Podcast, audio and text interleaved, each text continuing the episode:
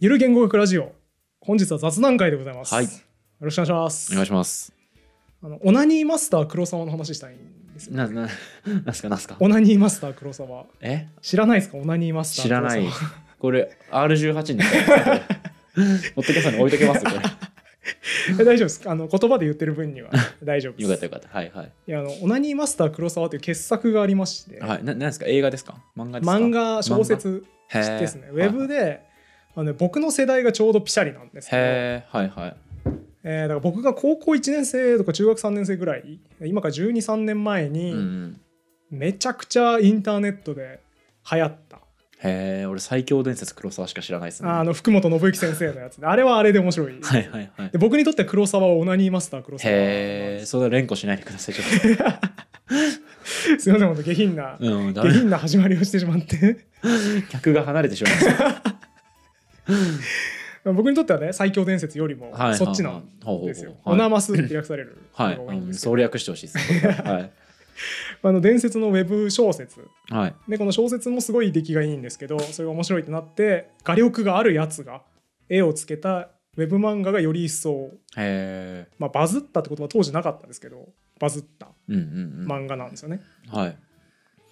でだから僕はそれを非常に高く評価していましてうん、うん。あの今まで読んだ漫画ベスト10に入るぐらい良いものだと。へえですよ結構ですねでなんですけどこれ世の中で正しく受け取られてないんですよ。そりゃそうで しょうねえてかエロ漫画ではないエロ漫画じゃないんですよう。ーんえあのオナニーマスターなんですよねでオもナニーマスター です。オナニーマスター黒沢なんですけど、とその誤解されてると言ってるってことははい、オナニーマスターではないんですかオナニーマスターではあります。いやもうじゃダメじゃん 誤解してないよオナニーマス別ターでにはあるんですけど、い全然誤解してないよやそれは別に矛盾しないので、 オオナニーマスターがオナニーマスターであることと、はいあの物語として名作であることは何も矛盾しないのあで、ーまあその性的な描写があっても名作は名作ですもんねそうそうそうそうまあ源氏物語みたいなもんあそうそうそう「源氏物語」なんてね、あれ「源氏物語」ってついてるから格調高く見えうるんわけですけど、なんか「やりちんちん道中」とか言うわけじゃない ですか一気にありがたみがねなくなりました そうねそうそうだからあれは「源氏物語」についてるだけだってそうかそうかだから格式格式高い黒沢物語だったらよかったそうそうそうそうみたいなね可能性はありますね、そうだからこれ一世を風靡したやつなんで、うんあの読んだことある人多いんですよ結構はいはいその当時にインターネットを一生懸命やっていた人123年前まあみんな読んでるんですけど全員「あーなんかあれ面白かったよね」っていう一発ネタとしての処理しかしてないんはいはい。ですよね、タイトルが「オナニーマスター」だから、うん。ただ僕は声を大にして言いたいのがですねスタンドバイミーを超えるジュブナイル物語なんですよえースタンドバイミーってのはドラえもんじゃなくてあのスタンドバイあミー。の死め体傑作のそう、はいはいはいあのすあの何キングスティーブン・キングはいはい原作の名作映画ありますよね、はいはい When。the 見てないですけど night- の。そう。あの名作映画もう金字塔じゃないですかジュブナイルストーリーの、はい。あれより上ですへえ。15少年漂流記とかよりも全然。へ15少年漂流記より上ですえ。そんな現代日本に暮らす我々にとって最高のジュブナイルストーリーと言ってつうもかよいジュブナイルのそのだから少年ってことですよね主人公。そうそう少年の心の成がオナニーマスタ長ーなんですをかいやそうですろくでもね えな。いやでもそれは明記してないだけで少年はみんなオナニーマスターじゃないですか、まあまあまあね。まあそりゃそうだ。 それをこうまあ明記しただけでそれは、うんだから人間ですってわざわざ説明しないのいと一緒やでだからいいその有限の弱さのうちオナニーマスターをタイトルに持ってきてるんでしょそうでもそれは正しいんですよあのうん非常にストレートでありつつ比喩でもあるっていうのがへオナニーマスターでしてまあめちゃくちゃざっくり適当に説明するとですねあらすじをあの放課後にうん。使われてない休校舎学校の休校舎はい。に行ってでほとんどの生徒がそこに寄りつかないとうん。せいぜいなんか部活で使うやつがいるぐらいはのボロい校舎の女子トイレうん。に放課後にそいつは行ってえあのオナニーをすると やっぱろくでなしじゃないか。まあそういう日課があるよねってはあはあはあスリルをスリルをこうはい持って毎日こう行うとまあ好きにしてくれ。そうそうで女子トイレだからねまずいんですけどねうん見つかったらね黒沢は男性ですよねもちろん。男性ですそうはいそうそうででもそれをこう見つかるんですよねある日うん。ある一誰人にの女子生徒にわあ最悪だ。最悪だ。でその女子生徒が超いじめられっ子なんですよ、あはいはいはい。超いじめられっ子で気の弱そうな生徒なんでごまかせばどうにかなるっつって、うんいやこうこうこうでって適当な言い訳をして、ね、掃除用具の入れ替えを用務員に頼まれたんだよねみたいなことを言ってごまかすんだけど、まあ、実はその女子生徒は最悪なことに掃除用具の入れ替えを頼まれてきていてはいあはれこいつオナニーしに来てないって いうい。すごい、鋭い。結論にたどり着くんですよいろいろあって、はいはい。でまあそれをばらされたくなかったら私の好きなように行動しなさいおとお。言われる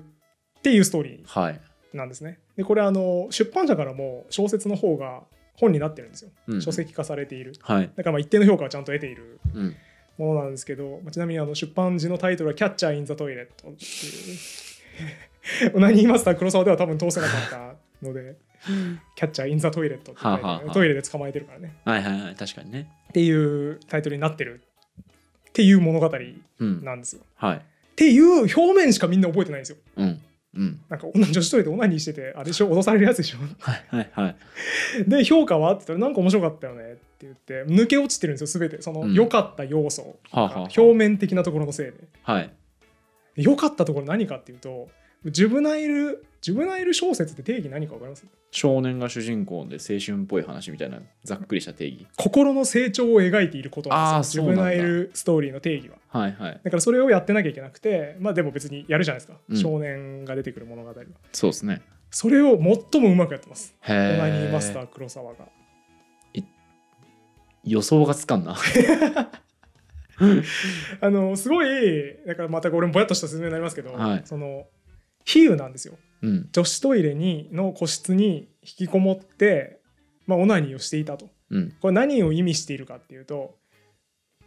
うがった見方というかそのなんですかね車に構えたうん。見方をする嫌な中学生なんですよ黒沢は。ああ、はいはい。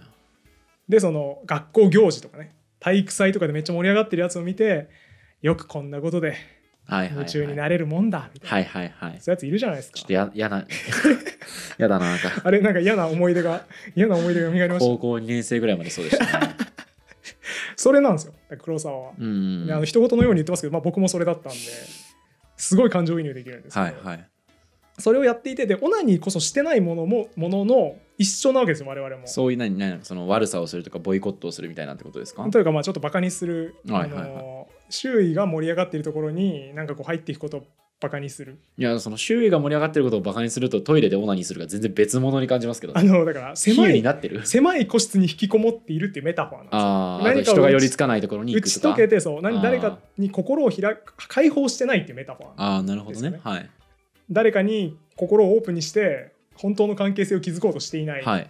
です、だからすごい浅い人間関係しかなくて、はいはいはい。中学生活をちゃんと中学生なんですけど中学生活をちゃんと送る上で問題のないうん。程度の人間関係だけをやってはないはんいかこうやって僕は一生生きていくみたいなうん。ことをやっているやつはい。が見つかるというアクシデントはい。でそこからの、まあ、人間ドラマいろいろあるんですけど、うん脅されて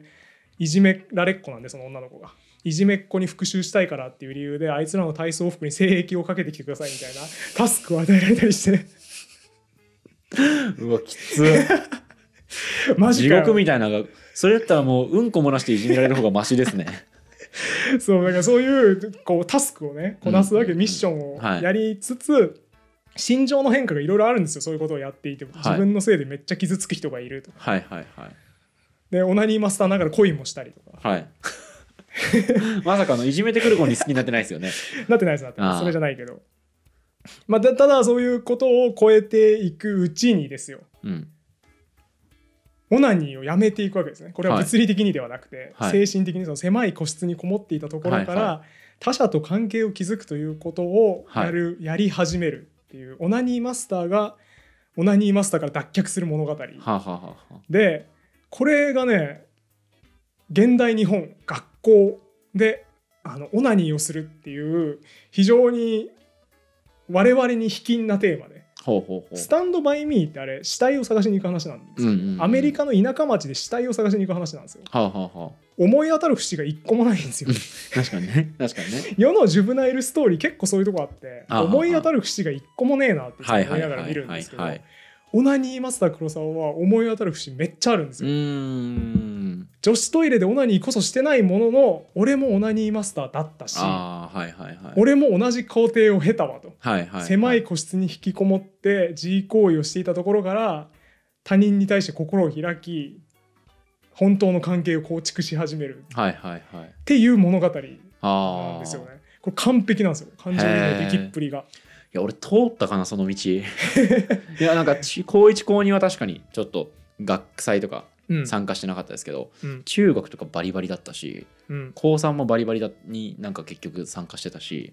えでもなんかなんだろうななんかそういう時期ありませんその社にこう構えちょるっと時期車に構えて他者と関係ってそんなになんていうのダサいじゃんみたいあなあオープンマインドみたいなダサいじゃんみたい俺反抗期が小学校で終わっちゃったせいですご中っ高ねな。はいはいめちゃめちゃ社交的でしただったんですよ、えー社交的だったし、まあ、自分で言うのもなんだけど優等生だったしはいはいはい。だからあんまねえかえもその時期なかったんですかあんまないですね僕友達との付き合いとかいらねえなとか思ってた時期はないですねえずっと友達に囲まれてましたこんな愚鈍なやつばかりが俺の周りにいてっていう時期ないんですかないないないない、え別にー、ないっすねそのえとかまずその自分にそんなに全能感を感じてた時とかもそんなないしそういう意味ではー、えー、なんかだからあんまりその青春ものとかがねそんなに感情移入できないんですよね。えー、ちょっと引きますわそれは ええ水野さんって、はい。言うたらその何能力値はそれなりに多分高いはあ、はあはあわけじゃないですか昔から。はあはあはって言うと普通はあるはずなんですよ周りには愚鈍なやつばっ かりっていう時期があ痛るみかだし時期があ。あるかオなナニーマスターの時期があるはずなんですよ僕には明確にあったんですけどあったんですね。うん、いや入ってこねえなってちょっと思っちゃいました、あマジかそうまあだから僕そうなんですよねなんかだからねこの前僕「エヴァンゲリオンうんを」実はですねその新劇場版をうんあ新新劇場版じゃない新エヴァンゲリオはいンはいをはい見る、見に行くと。うんでえっと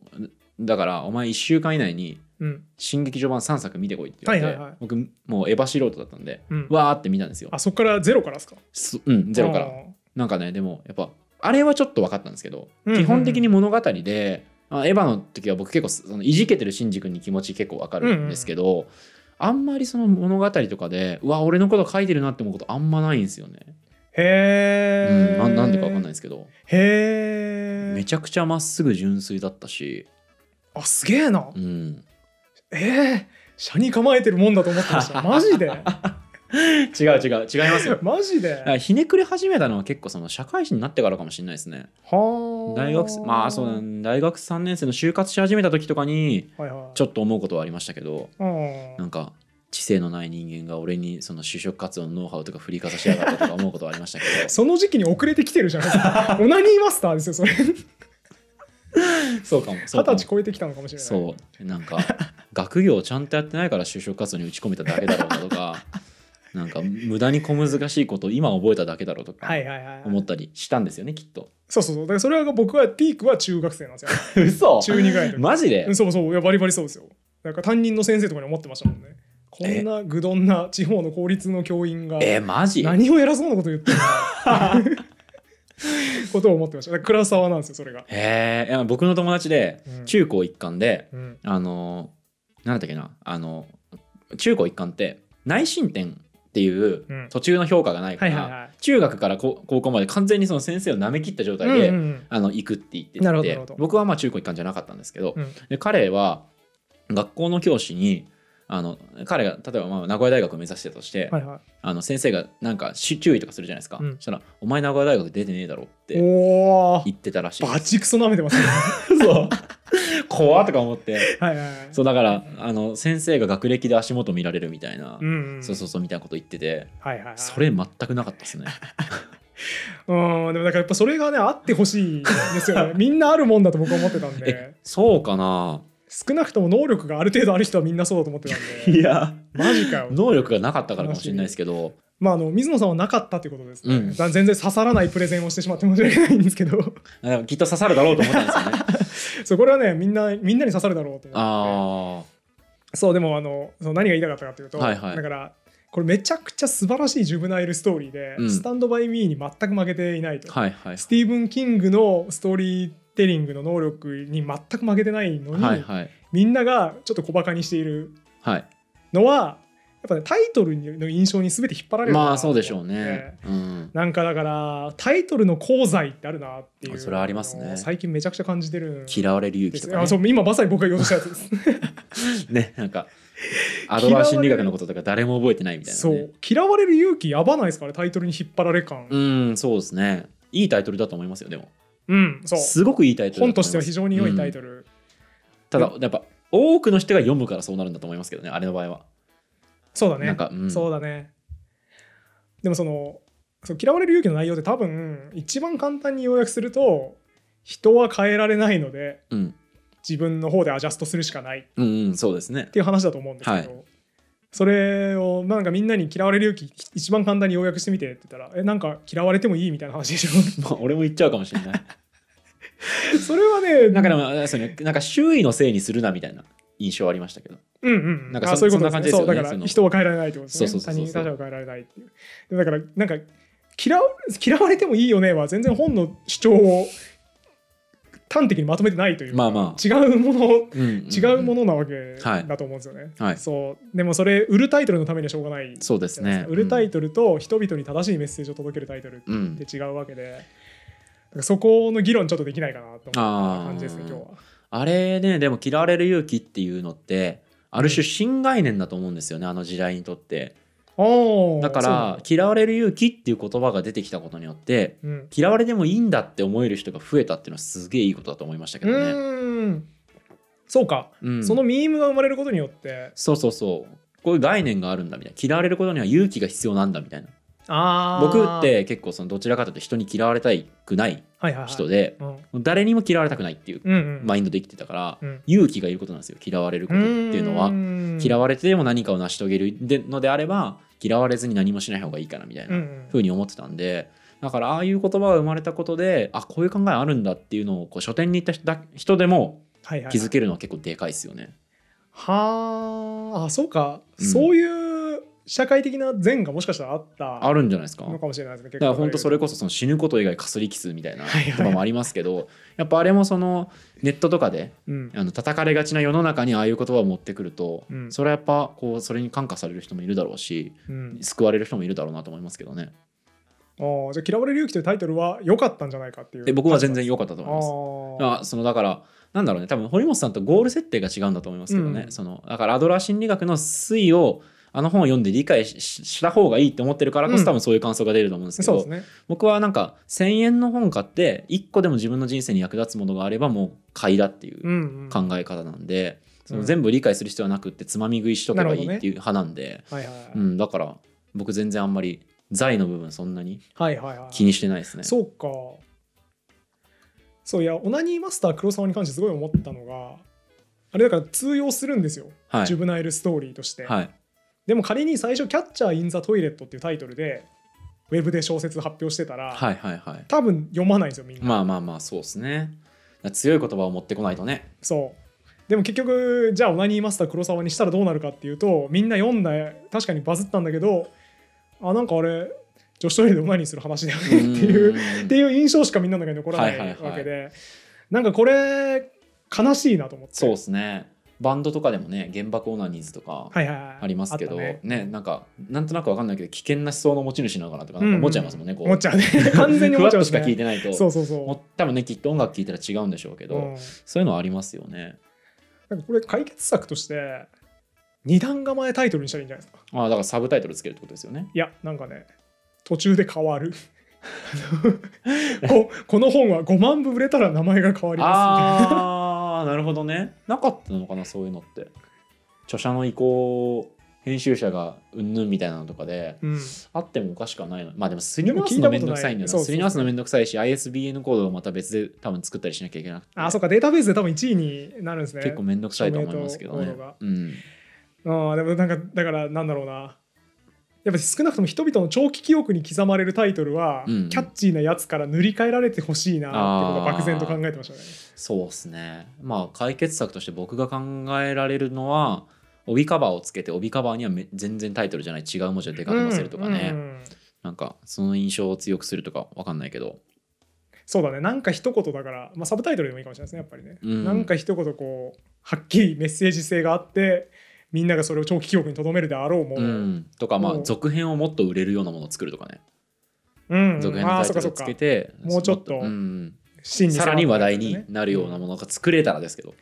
難しいですね難しい難しいと思いますそれは1より2が面白いってなかなかないですからねそうだね、まあありますけどうんそうあとあ大丈夫ですかあどうぞどうぞあと最近すごいさつい最近見た映画で、うんそれはねえわって思ったタイトルがあってはいはい今を生きる」っていう映画なんですけど、これあの結構もう20年ぐらい前の映画かな名作映画なんですよ、であの面白いんですよめちゃくちゃいい映画なんですけど、うん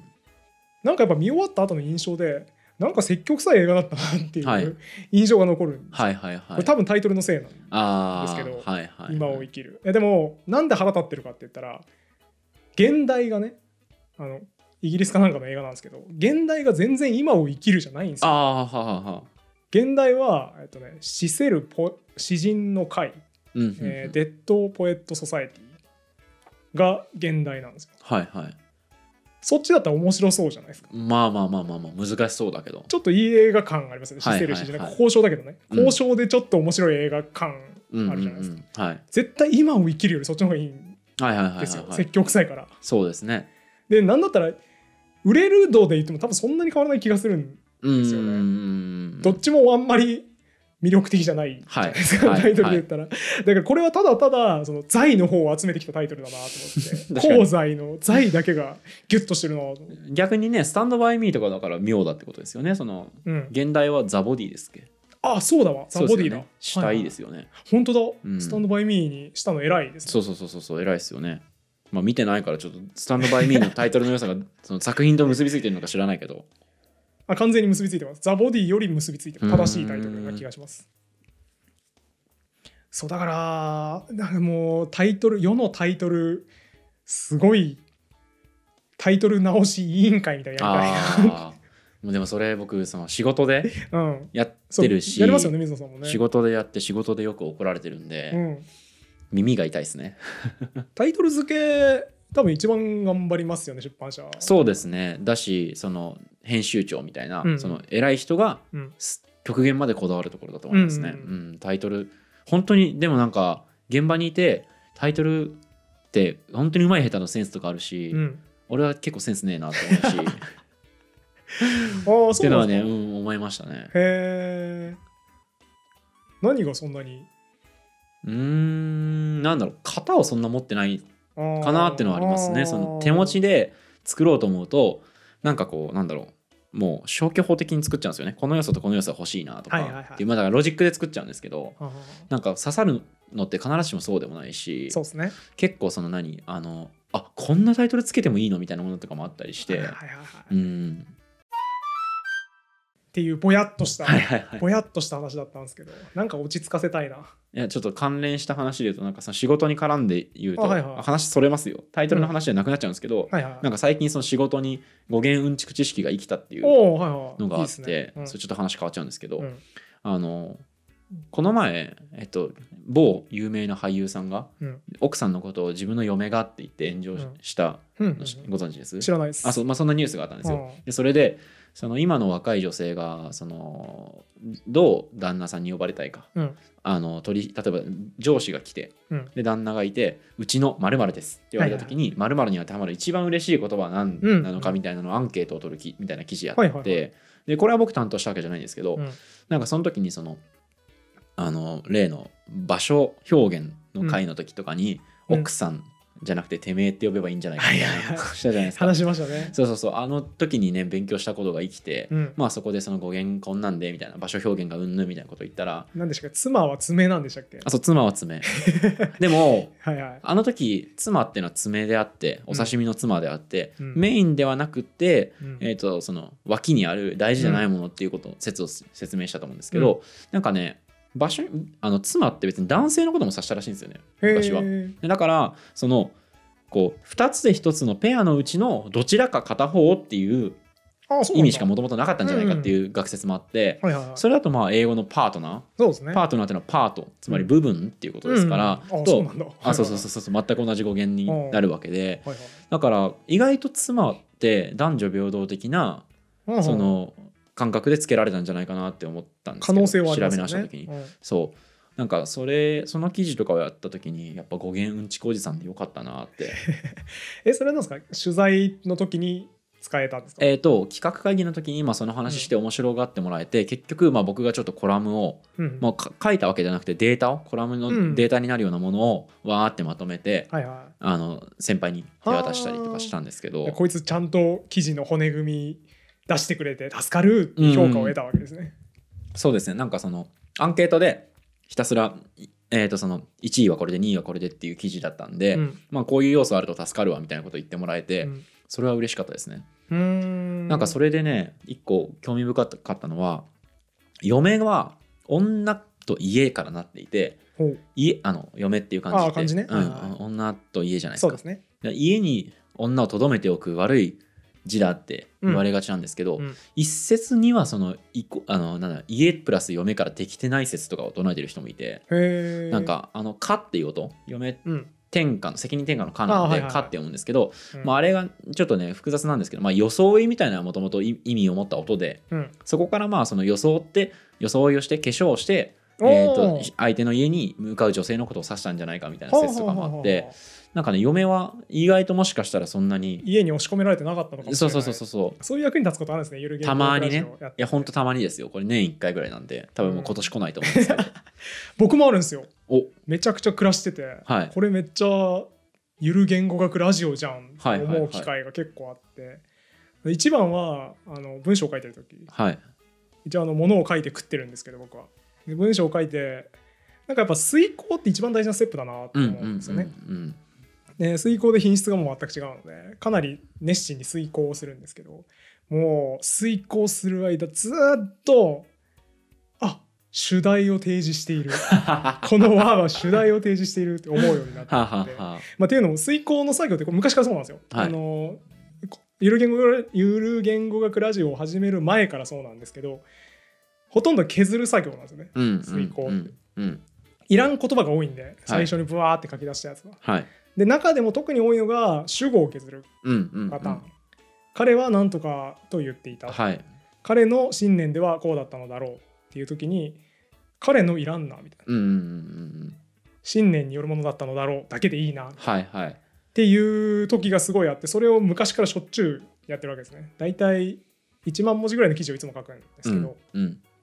1万文字書くと8箇所ぐらいはいその修正があるんですよ主語を削る、はい今まではこれいらんなと思って削ってたんですけど、はいもう最近は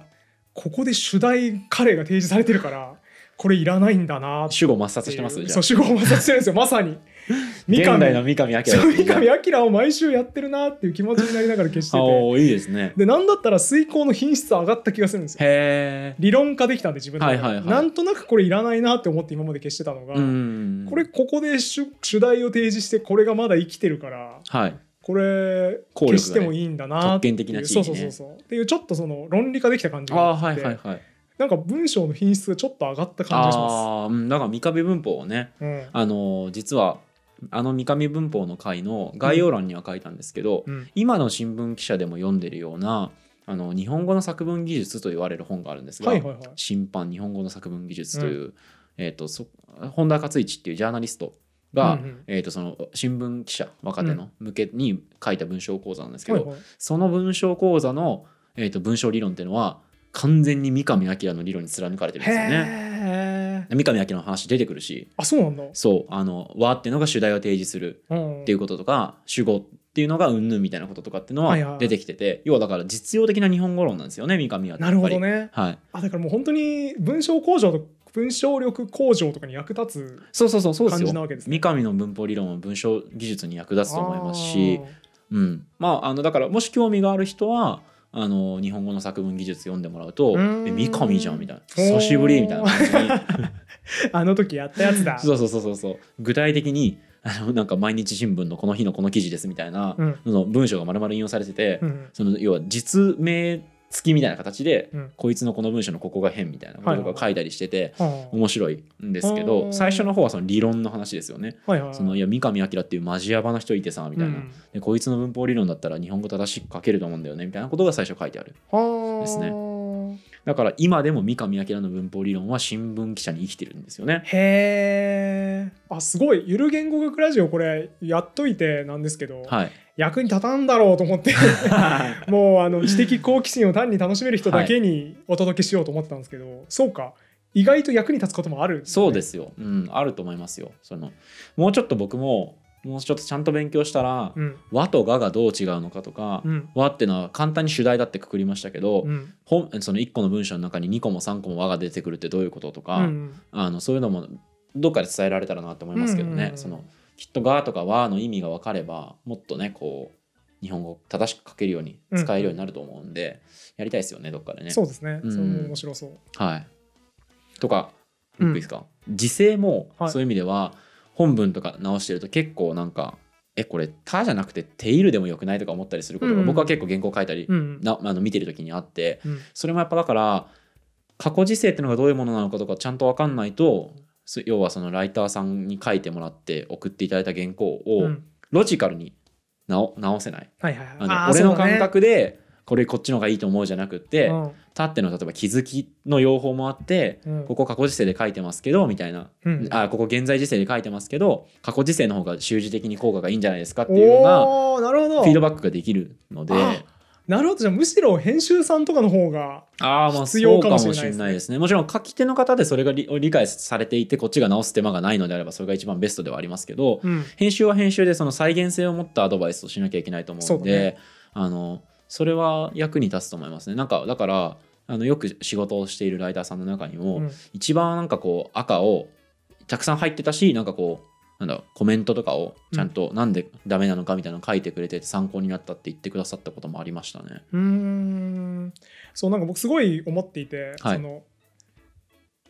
クライアントワークやってる時に一番うざいのが「なんかこの方が良くないですか?」って言われた時、なんでお前の感性に俺が合わせなきゃいけないん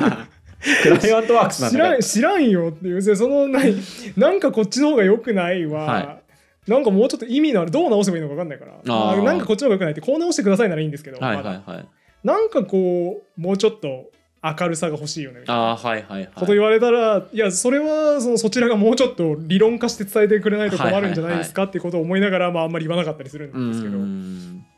だからより必要ですよねその理論っていうのはそうですね指示出す方が、例えばその臨場感を増すためにここは主語を統一するんじゃなくてそうそうそうあえて視点を変えた方が、うんあのなんかこう臨場感が出ると思いますとか、うんそういうようなこう原稿をのな直しというか、うんコメントみたいなのを入れられると、まあ、より完良全いにそうでですすよね。ね。うんはあ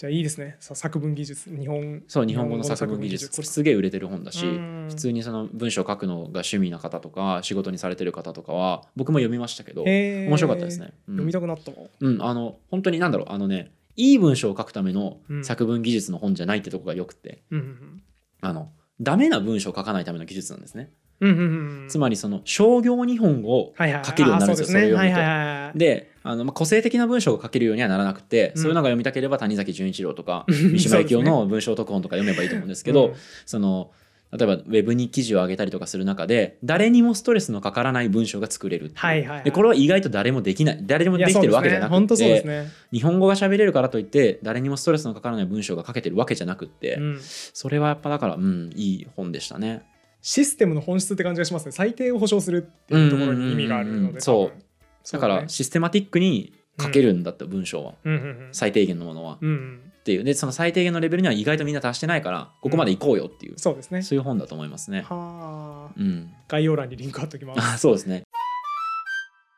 あとねなんか他にも役立った時あったんですよね忘れちゃっへえたなんだっけなそんな役に立つことがやっぱ部首かなあ1984年はいっていうえっ、あのとなんだったっけなんだったっけそれ なんだったっけオーウェルじゃなくて合ってますよオーウェルオーウェルかはいはいオーウはいェルのあの SF キング・オブ・ SF ですね多分はいこの世で一番有名ぐらいのはい SF があるんですけど1984年僕はまあ大ファンでしてはいすげえ好きなんですよ。でこの1980年が面白さが増しましたねへえどういうところですかゆる言俺語見てないんですけどまだこれね水野さん絶対読んだ方がよくてあ本当ですかはいあの本編読まなくてよいのでほう付録を読んだ方がいいです え1980年ってねあの管理社会ディストピア、うんうんうんねすごいこうビッグブラザーっていう、うんうん、独そう裁者ながんかそこまではねなんとなくみんな聞いたことありますね多分ビッグブラザーそうでもねなんかね僕1980年とあの歌詞100歌詞ブラッドリー451あそそううですねあれがねごっちゃになってるんですよ今 あー全然違う全然違うか全然違う方あの歌詞451度の方はですねあの非常にシンプルなストーリーで、はいあの複雑な設定が少ない本を燃やすうん、本を燃やすやべえ政府ができてしまって、うん、本をめっちゃ燃やしてそうだるよですよね本が燃えるのが歌詞そう451なんですよねブラッドベリーのだからあの歌詞451度に出てくるキーワードはもうその本を燃やす、えっと、噴書紛争なんですけど、えっと、ファイヤーマンっていう職業なんですよ、はい主人公たちが。えー消火士って書くんですけどはいでだ書くんですけどその消火の消が消す方じゃなくてあの登らせる方、あはい昇天の昇はいに火うんうんで消火しうん読んだんですねあ読みました読みましたすごいな歌詞451度もいいですよ、うんまあ、それしかキーワード出てこないんではいあのどっちだっけってなったら、あはいファイヤーマンの方が歌詞451度で それ以外の全てビッグブラザーとか2分間憎悪とか、はいニュースピークとかが全部あの1984年だなとはいはいは見い分ければいいですね、うんなるほそうで話めっちゃそれたんですどけど、はいはいはい歌詞451度も面白いですうんうんで1984年の中に出てくる非常にその2分間像とかね、はいいろんな設定魅力的な設定があるんですけどその中の一つがニュースピークってはい言われる言語なんですよ。うん新語法ってなんかあれですよね訳さそるんのですけど政府に反逆しないようなそう語彙になってるやつですよね要するにそのみんなを反逆させないように思考を統制したいわけですね。はいで今の段階だとまだ途中で1984年の段階でははいそのみんなを統制するためにその監視するカメラみたいなやつがついてて、いそこら中になんかちょっとでも怪しいことやってたらえらいことになりますよと、うんうん当局に連れて行かれますよっていう世界なわけですけどこれって甘くてうん行動を統制してるだけなんですよねはい頭の中に手突っ込めてないわけですよはいでビッグブラザーの最終的な目標としては頭に手を突っ込んでうんうんうん思考を統制したいんですね、はいじゃあ何をやったらいいかって言ったら一番多分大きいのがそのニュースピークうんうんうなんんですよ新語法はいこれがまあ、えっと、例えばフリー自由であるとうんいう単語からフリー思想的に自由だみたいな身体が拘束されてなくて自由だみたいな意味を削る削ってるんですよねニュースピークの中ではうんうんうんだから、えーフリーフロムなんとかみたいなはいそのなんとかは飢餓から遠いところにあるみたいな、はい使い方はできるけど思想的に彼はフリーだみたいな使い方はできない、うんうんうん辞書にも載らないし、はいそんな用法はないはいはいはいというふうにしようとしているわけですね。はいはいでこうなるとフリーっていう概念がうんないわけうんじゃないですか。うんでだから多分あれですよねあのいつかの回で言ってましたけど水野さんも、その言葉があるから概念ができるうんうんうんのであってソシュールですかねソシュールの時にね、で言葉がない人はそれを気球もできないんですよ。うんうんだから結局認知できないですよねそうそうそうだから結局革命を起こそうという発想にならないわけですよはね、いはい自由っていう概念がないからはい当然革命っていう語彙もないですうんうんで名前のないことを人間はやろうとできないのでうんうんだから思想的にも完全にそれで統制できるよねっていうのが、まあ、ニュースピークはいで主人公の友達にそのニュースピークの辞書を編纂してるやつとか出てくるんですけど、はいはいっていう物語内ではニュースピークっていうのがその一つのキーアイテムとしてね他の2分間像とかと一緒に出てくるんですけど、はいこれ著者のね熱意がやっぱすごくて、はいオーウェルはね偉いですよね本当にね末尾に 付録としてニュースピークの構造っていうのがついてる んですよああいいですねニュースピーク文法とかがあるってことですかそうちゃんとあへーのニュースピークは3つの語彙群からなっている、はあはあはあ A 語彙群 B 語彙群 C 語彙群からなっていて、うん英語以軍の方は日常生活で使うやつだと、はいだからまあそのね料理の名前とかはいそういう日常身の回りにあるものが英語以軍に入るんだが英語以軍で特筆すべきことは語彙が圧倒的に削られていることであるうんうんうん語彙が豊富にあると表現の幅が広がってしまうのでなるべく一つのものは一つの単語でしか表せないようにしよううんうんうんというのがあってえっとね例で出てきてたのはグッドですねはいグッドを残すことにしたらバットはいらないよねとうんうんうんうんグッドに否定のあの接接頭時はいアンをつけてアングッドで表せばいいと、それで代用できると、はいであの比較級とかもいらないとうんグッドにちょっと良いより良いみたいなプラスグッドっていうはいふうにすれば良いっていう、はいそのだから常に完全に厳密なうん用語だからあれですよ人工言語に多分近いんですよね、うんにすることによって語彙数を圧倒的に削減して表現できるものの幅を減らすとはいだからファジーな単語の運用をされてしまうとさっきのフリーみたいなことになるわけうじゃんないでうんすか、うん自由みたいな意味が生まれてきてしまうのでそれが生まれないような厳格な運用をしようはいはいはいっていうのが英語彙群の特徴ですよ。うんうん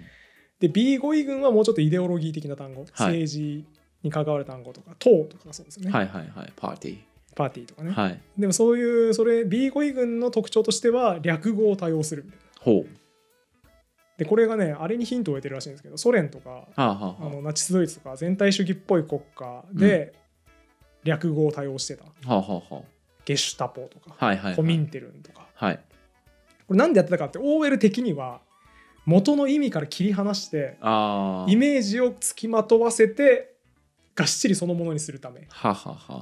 あらイデオロギー色がたっぷりついた単語はもうそのイデオロギーに染め上げられた単語として置いておきたいから KGB とかだからそんな感じですかあそうですねん多分うんそうだからそういう単語 B 語彙群は積極的に略語のようなもの、あの暗号のようなものを運用していくことにするみたいなはいへ感じで付録がね結構気合入ってるねえ30ページジぐらいあるんはいはいはいですよね。あなんかニュースピークこういう単語なこういう言語なんだっていうのを、はいはいはい今までも面白かったんですけど、はい改めてこの「ゆる言語学ラジオ」始めてからこの間読み返したら4倍ぐらい面白かった。 そうか確かにそもそもねその言葉がないと思考できないってマジみたいな そうそうそうそう。ねい意外体験できないんでそれってそうですね。うん確かにねなんかあうのん言語学者が、えーっとね監修してる映画うんうんで、し監修してるっていうのは要は作中で出てくる言語っていうのをうん、既存の言語を組み合わせて作ってるってちゃんと監修入れてるって、えー作品ってあるんですよ。すげえ気合入ってますね。はい、うん一番有名なのが「アバター」えー、そうなんだ。はアバターのナビが喋ってるナビ語は、い、あはのいち。ゃんとした言語学者の監修によって作られてるうえー、すげえ。はそうだから僕はまだアバター見てないんですけいど、はいはあの多分その言語学好きになったらうん見なきゃいけない作品のうちの一つは多分アバターですね、い。うーんあとはまああれかなメッセージとかもそうかな多分へえ。メッセージってわかりますわかんないですあのね宇宙人がし宇宙人がねなんかプレートみたいなの残してってはいはいその言語を解読するっていうはあはあ宇宙から来てるメッセージが分かんなくって、うんでとりあえず急いで解読しないと、うんあいつら来るかもみたいな、うんうん、でこうあの言語学者が確か出てきてうん言語の解読をするっていうようなっていう映画なんです映画ですかはい、はあそれはもともと原作もあるんですけど、うん、原作はあのテッドちゃんっていうあのあ今はいはい中華 SF でめちゃめちゃブレイクしてるあの人ですね、 3体とかの人三3体の人あれ違うか3体は違う3体じゃなくてねえっ、となんだっけななんだっけデッドちゃんってテッドちゃんはねなんだっけなちょっと忘れちゃいましたけど、はいはあの書店に今平積みになって、うんてか去年ぐらいに出てたかな新刊がい中華 SF のねそうなんか佳作でね作品が少ないんだけど全部おもろいっていう人らしくって、ああーそうだああダメだ出てこねえなんだっけ そううわーはいだだうん出てこないですそうあの白い表紙のやつだと思うんですけど、うんテッドちゃんのそうそう新そう作はあの新作何年かぶりに出たっつってそう話そう題そにうなったやつねまあまあとにかくそういうその言語学者がそのなんかねこれ見といた方がいいよっていう映画結構いろいろあって、まああと「マイ・フェア・レディ」とかねうんうん僕は見てないんですけどまだこれもマイフェアレディはあれですよねロンドンなりまりがえぐいやつをなんとか強制しようっていそうそうそうそうそう、はいはいあれも言語学やるんだったら結構見といた方がいいって言われましたねねあとちょっと今ねその辞書からえっとその反対なんだろうあの政府にとってうん良くない言語を削ろうとするって話が、うんあのありましたけど日本語でもねちょっとありそうなことがあったんですよね。えーあのねちょっとどの辞書か忘れちゃったんですけど限界かな、うんちょっと忘れちゃいましたけど、うんあのね、毒ガス作戦って単語とかを載せようとしたほうほう辞書があって、はいはいちょっと問題になったみたいな話を聞いたことあるんですよね。えーそんなもん載せるなそうそうそうそうそう、うんその要は旧日本軍のやった悪いことみたいなのとか、うんあとはあれかな適正語を載せるのとかね例えばねはいはいはいはいみたいなのはあったみたいで、はあはあただちゃんとそれは跳ねのけて、えー、と辞書に登録してあの入れてたはずですけ偉いど、うんそうそういう単語ってそのその時代だとねその毒ガス作戦なんてわざわざ辞書に載せるって路悪的じゃないって思うかもしれないですけど、そういうことをすると資料から消えるんですよね。そうですね本当そうにそうだからそんな言葉があったんだみたいなことがなくなるのは資料的な価値がねうんあの全然違ってきちゃうんでうんやっぱね辞書にそう単語を拾い上げるってことはすごく大事なことだし、そうですねあと僕は最近思うのはその辞書っていうのは時代批評だなって思います。ああ辞書の回でも言ってましたよねはい、あ言ってたっけ、うんうん言ってたっけなんかそのその時に出た版っていうのがその時代の空気を影響、うんうん反映していて、うんうんっていうのは思いますね。うんいい話ですねうん時代批評がこもってるんですね辞書にはそうそうそうそうそうそのねあの新明解の恋愛の定義、うんはいはいはいこうですね特定の異性に対して特別な愛情を合抱体きしたいと思う気は持いちでしょ、、できるなら一緒一緒にいたいできることなら合体したいという気持ちを抱きつつ常にはそれが叶えられないでかっこたまに叶えられて歓喜する様子みたはいいなはいはい語ゃ、尺だったと思いますけど特定の異性に対してとかっていうのがうん僕実はねこれえっとね友達うんまたこれちょっとあのフェミニストの友達に、はいは、あのそのなんか恋愛って何だと思うみたいないうん、なんか話をしていて、うん新明解の定義を言ったら、うん特定の異性に対してって言った瞬間にちょっと待てみたいなはいはい感じになってだから今の人たち的にはやっぱりすごく引っかかるポイントなんでしょうねここはみめっちゃ気をつけてますからねみんなうん表現するときに、そうそうそうそういう意味でもやっぱ時代批評ですよねで現代の、ね、新明解から特定の異性に対してっていう言葉消えてますから、うん特定の人物に対してみたいになってますからうんそういうのもやっぱ時代批評ですよね、ねだからその昔の版昔の3の辞書を読んでえこんな表現してんのみたいなのって意外と実はその当時の空気を反映してる、はいはいことはい、はがい、多い、いと思いますねうーんもしかしたらねまた新明解の古い版を頭から全部読んで取ったりした方がいいかもしれないですね、そしたら時代反映してるやつ集めてねそうそうそうそう、んロバート・フックはいとレーウェン・フックはいの区別難しすぎ問題っていうのをすごい感じていてあーあとえフックの法則ってロバート・フック合ってます合ってますレイメン・フック誰だったっけ科学うんえっとねだいぶ歩み寄ってて偉 いレーメンフックはなんか原子とかそういう系の人あー近いけど遠いですねああ 違ったなんだの顕微鏡の父ですああそっかそうだ顕微鏡を作った人としてそ有っ名なか人そっかそっかはいはいいやただこれこの間僕あの書き物をしていてはい文章を書いていて、あのセル細胞をはいはいはい小部屋のセルと命名した人はいはレーウェンフックだったよな確かと思っておおであの最初書いたんですよ、はいざーっとレーウェンフックがさあの細胞を見つけて小部屋と発見したようなものだみたいなことを書いて、合ってるよなと思って検索したんですよしたらロバート・フックだったんですよはあはあはあはであのそうかいやリスナー向けに言っときますと、はいあのフックの法則っていうのは、はいあの中学物理でやるやつ、うんえーおつる吊り下げた重りの重さに比例してバネの伸びは増えていくっうんうんていうやつで、まあ、それがロバート・フックが発見したフックの法則はいですよね、だから我々はバネの人としてうんうん覚えるわけですよ、でレーウェン・フックは僕の知識だと顕微鏡の父と呼ばれたはいあの時代に顕微鏡の世界切り開いた人だなとうん思ってたからどっちがセル命名したかって言ったら絶対にレーウェン・フックじゃないですかうんうんうん お前が名付けてくれてないと困るぐらいの気持ちなわけですよこっちはいとしては、名前似てるしうんうんであの調べたらですよ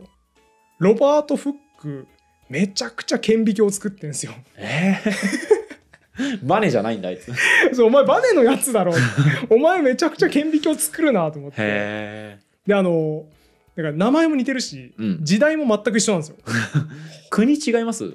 一緒です一緒ドイツかインイングランドイングランドへーですねだから名前も一緒だしそうのわ場所も一緒だし年代も一緒だしはいは何いだったらやってることも一緒、はいはいはいで、むずあ名前も一緒って言いましたけど、あのレーベンフックは別にファミリーネームじゃないですそかうですねレイウェンフックじゃなく てじゃなくてレイウェンフックら。レーベンフックって人なんで名前一緒じゃないんですけど、うんなんとなく響き的にロバート・フックとレーベンフックは一緒なんで、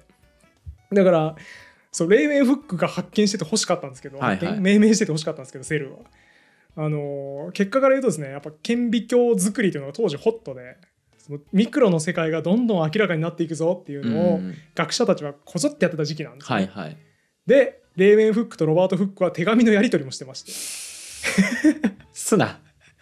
だから当然そのお互い顕微鏡を作って切磋琢磨とかしてるわあけあですそうなんだへえそのせいでロバート・フックが発見しちゃってんですよ発見命名しちゃってんですよセル,、をセラーからねこれ一生覚えられないなと思って俺それな他にも似た現象僕ありますわ なんすかどっちがモネでどっちがマネか現象 それ難しいわそれ勘弁してほしいですねそ本うでえっ、と確かその時代で先がマネでしたっけ当えーっとわかんないわあじゃあモネかモモネネなが多気分がする先どっでちかっていうとモネな気がするでその後にマネが出てきた時にモネは俺の名前に似た名前で売れようとしてるこいつって言って怒ったんですって 芸人みたいですねそうそうなんかねそうそうそうであの結果的にその後マネに会ったらこいつええやつやんってなってめっちゃ仲良くなったらしいんですけど、うんはいはいそのせいで同じ時代に同じように印象派の絵をあいつらが残すことになってあーそっかでしかもね名前も真似だしねなんかももううい最悪ろですねいろいろこんがらがる感じになってて最悪ですねモネの真似したマネがそうそうそう そうそうそうそうそうあーねモネも出過ぎたマネをと思って怒ってるわけですからもう大変ですよ本当にすごい腹立つなそれだからレーメンフックロバート・フック以外に うんモネマネも同時代の多分同じ国の、ううん、ん画家ですね水あれ水蓮水仙あれ、はい水蓮か水蓮はモ水ネ蓮がモネですよモね多ネ分マネはマネは何書いた人だマネは いや教養のなさが モネはねわかるんですよモネだからそうそクれロード・モネ色彩の魔術師ですよねああ聞いたことあるわですよねうんマネ ドガとかしか浮かばないんだよな絶対ねマネもねなんか代表作あるんですよねえあのなんか見パラたこソとルはあるしててあの日が差してるのあーあれはフェルメールあれあれフェルメールかてか色彩の魔術師フェルメールかえ知らないです、うん色彩マネじゃないわの魔術師ヘルベルか、うん誰だったっ け意外とあれあれはターバンをそれはフェルメールですあそれがフェルメールか真珠の首飾りの少女そうそれはフェルメールで牛乳を注ぐ女もフェルメールですよ、ね、それもフェルメールです、フェルメールは浮かぶなうん、フェルメールはねおいっぱい浮かびますね、うんダメ だなマネそうだのから印象派が悪いんですようん印象派なのが悪くて、確かにやっぱなんかこうこんな感じの鮮やかなやつだよねってはいういはい記憶しか残らないんで、うんそうっすねむずいですね出すのうんレンブラントとかもめっちゃ出ますもんああそうだレンブラントも色彩の魔術師じ ゃね 誰色が彩の魔術師が誰かは僕は知らないです誰が色彩の魔術師だろう忘れちゃったなでもモネっぽいんですよえ色彩のちょっと魔調べい術い師かって響きうん色彩の魔術師な僕フェルメールでい聞きいまたす感じゃじあだとフェルメールってだってね少女の絵ばっかり描いてますからね色彩感あんまない気がする色彩の魔術師画家え嘘マティス知らんやつ出てきた マティスってマ誰ティスだったあのあれですねあのフォービズムの野獣派の人ですねえフェルメールじゃ でもフー全ェ然ルメールでもマネでもモネ全でもない然一番わけわからん結論 ですよ誰マティスってっていう最悪やん電気ポケモン使うジムトレーナー確かかにねあ の煙ビリリ玉使ってくるやそうつそうそうマティス、うんマチスだねあれねマティスかあとこれですねあのエドワード・モース軍はいはいはいがいっぱいあってエドワード・コーク、エドワード・モースエドワード・コーク氏マルセル・モース、サマセット・モームってはいいう、この似た響きのやついっぱいいるんですけど、ちょっとエドワード・モーム一番最初の人えっと、エドワード・コークです。一番最コ初ークその人知らないですこれは知らないエドワード・モーズエドワード・モース、それはあれじゃないですかなんだっけ大森貝塚見つけた人そうでさえなんだっけマルセル・モース、ゾヨロンの人かゾヨロン書いた人ですね。サマセット・モームは文筆家ですよねアメそうでリカす。かなんかのなんだっけえっと月と6ペンスの人かあですはいはいはいでも確かに似てますねの4人がもう響き全員一緒だから、ナナナナナナナそうですねモース、コーク、モームがもうね、似すぎていて、すげえ難しいな、この区別。確かにそうですね今パッと出てきたけどどっかのタイミングでごっちゃになったらそうもう導き出せない気がします、そうだから一生わかんないんですよこれ一回意識しちゃうと、うん今までは気に一回も気にしたことなかったら自然に言えてたんですけど、はいはいはいサマセット・モームとか、うんうんエドワード・モースとか一回これ似てるなって意識しちゃったせいであ大森海津が「あ注意しなきゃいけないぞ」えっとサマセット・モームとはいはいエドワード・モースを区別しなきゃいけないからってやってるうちに、ああれどっち何が正しいんだっけ ーはいはいはいはいはいこうイップスですねだから。僕もそれで言うとなんかあの日本史のセンター試験とかって結構うん似てる用語を入れ替えて問題って作られるんですよね。はいはいはい後院粘着と口語粘着とあーはいはいかはい小村寿太郎と陸奥峰光みたいな、そうああいうのも似てるから出題されるそうわでけすねなんですけど出てきたことによってこれ似てるかもと思ってこうんんがらがれ始めるケースがあって、イップスが始まってしまうんですよね そうそうそう試験によって、そうバッとちょっと出てこないんですけど、そううんこいつは似てんなみたいなやつがうんそうそこでねごっちゃになっちゃうことありますね。うん、ちなみにあのエドワード・コークはですねあのマグナ・カルタ直後ぐらいかな、はいあの10名誉革命とかの前のイングランドで初めてあれですね法治主義を貫いた人ですねんじゃなんあかあの裁判官がなんかだったんですけあど裁判官だ要するにその当時王権がやっぱまだ強いんで、はいはい名誉革命の前でえーはいだから王様がそこの領地ちょうだいみたいなはいこと言ったら逆らえないみたいな空気だったわけですよ、はいはで法廷もそうだったわけですよはい王様があいつクビにしてみたいなあいつ有罪にしてみたいな死刑にしてって言あわれたらはいあーはいっていうのが法廷のじゃあ行政と司法をうんちゃんとこうはっきりとそうそう区別したというか、そう区別できてなかったものをあのエドワード・コークがはいはい